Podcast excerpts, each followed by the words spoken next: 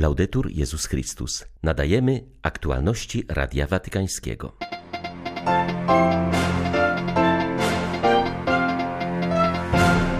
Przyjmujący w Watykanie Narodową Pielgrzymkę Słowaków, papież podziękował im za otwarcie na uchodźców z Ukrainy. Rozpoznaliście w nich oblicze Jezusa, mówił Franciszek.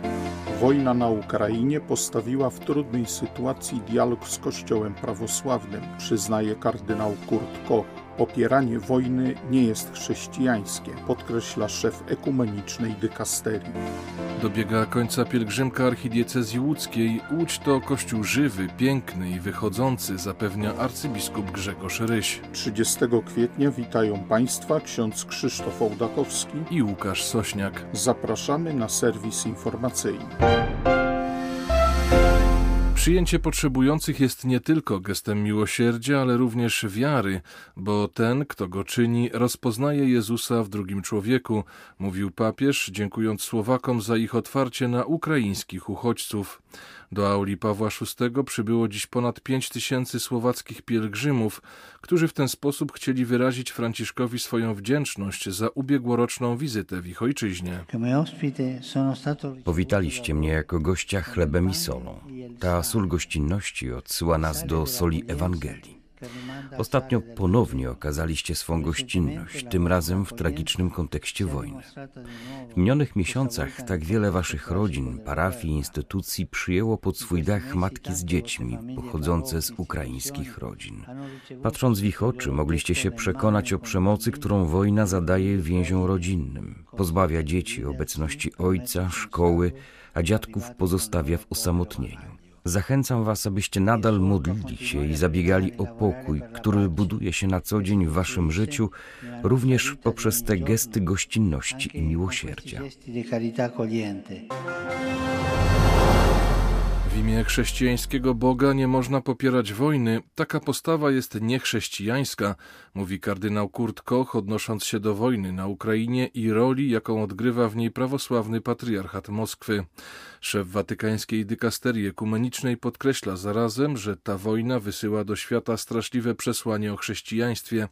Rosyjski patriarchat zawsze twierdził, że mamy bronić chrześcijan, przeciwstawiać się ich prześladowaniom, a tu chrześcijanie nacierają na chrześcijan, prawosławni walczą z prawosławnymi, mówi w rozmowie z Radiem Watykańskim kardynał Koch. Przewodniczący papieskiej Rady do spraw popierania jedności chrześcijan przyznaje, że z powodu wojny na Ukrainie dialog z rosyjskim prawosławiem znalazł się w bardzo trudnej sytuacji. Zastrzega zarazem, że ten dialog musi być kontynuowany. Z tego względu ważna była niedawna rozmowa papieża z patriarchą Cyrylem, w której uczestniczył również kardynał Koch. Nigdy nie wolno przerywać dialogu, bo tylko w ten sposób można przedstawić własne stanowisko. Papież Franciszek powiedział bardzo wyraźnie podczas tej wideo rozmowy, że jest wdzięczny za to spotkanie. Następnie powiedział: Nie jesteśmy kapelanami państwa, ale pasterzami ludu i dlatego nie mamy innego przesłania niż to, aby zakończyć tę wojnę. To było bardzo wyraźne przesłanie, ale czy dotarło do patriarchy, tego nie potrafię powiedzieć. Nigdy nie tracę nadziei, że ten dialog przyniesie owoce. Myślę jednak, że musimy w końcu omówić kwestię, którą zawsze odkładaliśmy na bok. Chodzi o relacje państwo-kościół. Na Zachodzie musieliśmy nauczyć się, że właściwą relacją między Kościołem a państwem jest rozdział przy jednoczesnym partnerstwie obu tych podmiotów. Jest to pojęcie, które nie jest znane na wschodzie w prawosławiu. Mówi się tam o symfonii między Kościołem a państwem. I ta koncepcja stanowi podłoże obecnych wydarzeń. Jak powiedział, zdaje się, dyrektor Instytutu Ekumenicznego w Paderborn, rozwój wydarzeń na Ukrainie stawia tę koncepcję pod poważnym znakiem zapytania. Wierzymy, że miłosierdzie Boże pokona okrucieństwo wojny. Boże, pokaż, że Twoja miłość jest silniejsza niż nienawiść, a Twój pokój silniejszy niż wojna, że Ukraina jest silniejsza niż wróg, który nas dzisiaj zabija, mówił w dzisiejszym orędziu wojennym arcybiskup Światosław Szewczuk. wschód i południe Ukrainy u wogni. Cały wschód i południe Ukrainy są w ogniu. Nieprzyjaciel częściowo zajął obwody hersoński, zaporowski, doniecki i ługański. W pobliżu Charkowa i Nikołajewa toczą się ciężkie walki. Według sztabu generalnego Armii Ukrainy nieprzyjaciel na co dzień intensywnie próbuje posuwać się naprzód na wschodzie naszego kraju, ale nie za bardzo mu się to udaje i ponosi duże straty. Wszyscy ludzie modlą się za naszą armię i starają się wzajemnie wspierać. Ta wojna to czas wielkiej solidarności naszego narodu, ogromnego, otwartego serca. Nikt nikogo nie pyta, skąd jesteś, jakim językiem mówisz, do jakiego kościoła chodzisz, ale starają się we wszystkim pomagać i służyć sobie nawzajem. Wojna to czas największej przemocy, największej bezwzględności, największej kpiny z drugiego człowieka. Zadajemy sobie pytanie, jak być miłosiernym podczas wojny, która jest czasem wielkiego okrucieństwa. Musimy okazać miłosierdzie, które Pan Bóg okazał nam. Wierzymy, że miłosierdzie Boże pokona okrucieństwo. Ludzie, którzy zdecydowali o wybuchu tego konfliktu, siedzą przy biurku i nie znają prawdziwych realiów wojny. Dlatego tak ważna jest praca dziennikarzy, którzy pokazują te tragedie i budzą sumienia, uważa nuncjusz apostolski w Kijowie. Przyznaje, że śledząc media w różnych krajach, odnosi wrażenie, że relacje o wojnie zaczynają przypominać sprawozdania z meczu piłki nożnej. Podkreśla, że na to nie wolno się zgodzić, trzeba mieć stale przed oczami prawdziwe oblicze wojny. W wywiadzie dla włoskiej stacji Sky RG24 zauważył, że po ostrzale Kijowa podczas wizyty sekretarza generalnego ONZ trudno sobie wyobrazić organizację bezpiecznej wizyty papieża. Możliwa wydaje się natomiast pielgrzymka Franciszka do miejsc cierpienia na Ukrainie. Miałoby to duże znaczenie, przyznaje arcybiskup Wiswalda Kulbokas. Podkreśla, że osobiście był świadkiem ataku na ukraińską stolicę podczas wizyty Antonia Guterresa. Wizyta sekretarza generalnego ONZ miała znaczenie symboliczne, bo reprezentował tu nie siebie, lecz całą ludzkość. W nuncjaturze słyszeliśmy te rakiety. Słyszeliśmy, jak nadlatują i potem eksplodują kilometr od nuncjatury. Czuliśmy wibracje, słyszeliśmy świst, a następnie dwa wybuchy. Ludzie w Kijowie są już do tego przyzwyczajeni. Idą dalej po ulicy. Życie toczy się dalej. Staramy się żyć normalnie. Mieszkańcy wracają powoli do Kijowa. Ponownie otwierane są sklepy. Odnosi się wrażenie, że połowa mieszkańców powróciła. Potwierdza to prezydent miasta. Mówi, że z czterech milionów mieszkańców dwa miliony jest na miejscu. Ludzie oczywiście wiedzą, że miasto może zostać ponownie zaatakowane. Kijowie zostali też przyjęci mieszkańcy innych okolicznych miast, które doświadczyły okupacji.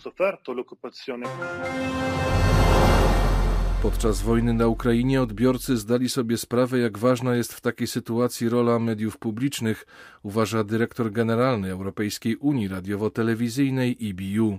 Okazało się, że w takich kryzysowych sytuacjach media publiczne cieszą się większym zaufaniem niż media komercyjne czy społecznościowe.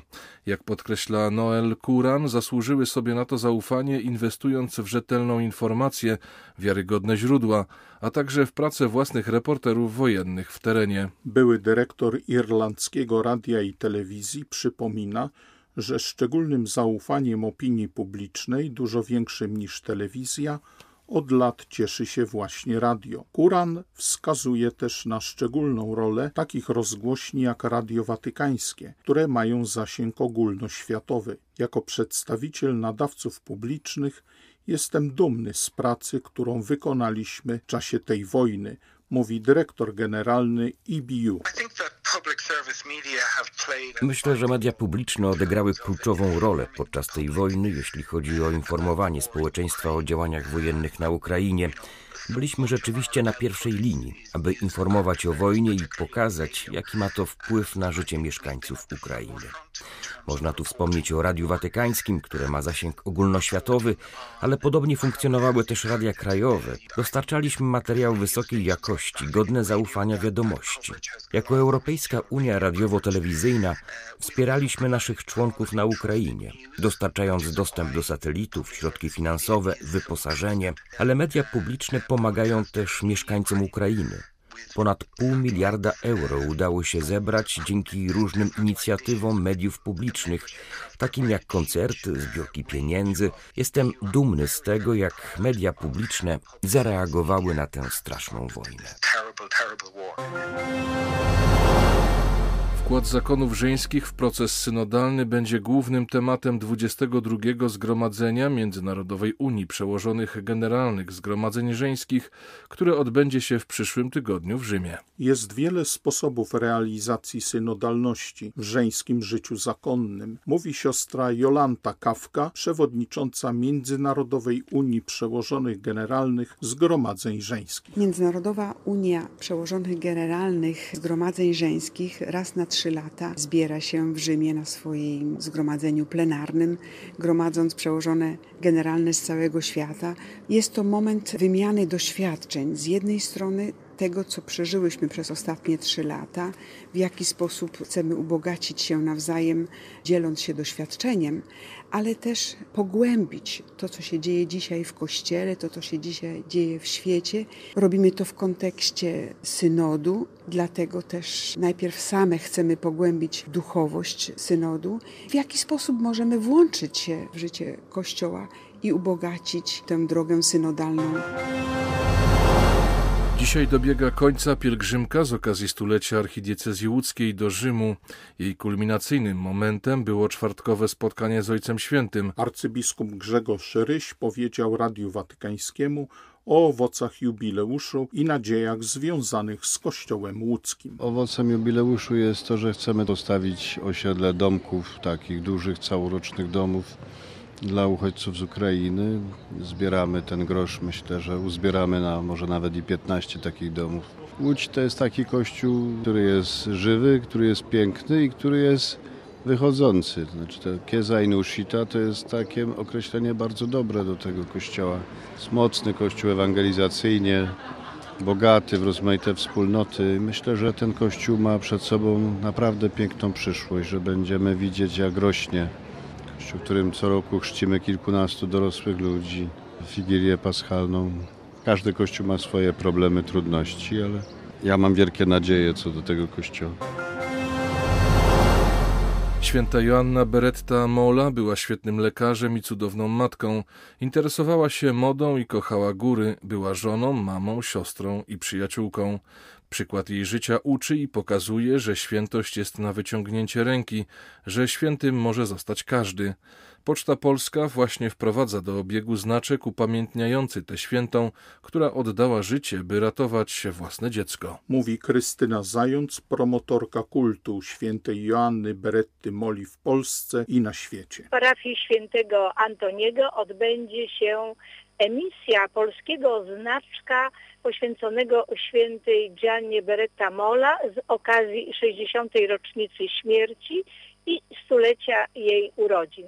Oprócz tego będzie konferencja pod tytułem Świętość w ofierze za życie dziecka. Prelegentami będzie pani profesor Dorota Korna-Zbiela, będzie mówiła na temat roli matki i odpowiedzialności matki za dar macierzyństwa. Docent Marek Czechorowski będzie mówił na temat heroizmu człowieka w obronie życia i profesor Waldemar Rozynkowski będzie mówił na temat pomnień błogosławionego kardynała Stefana Wyszyńskiego.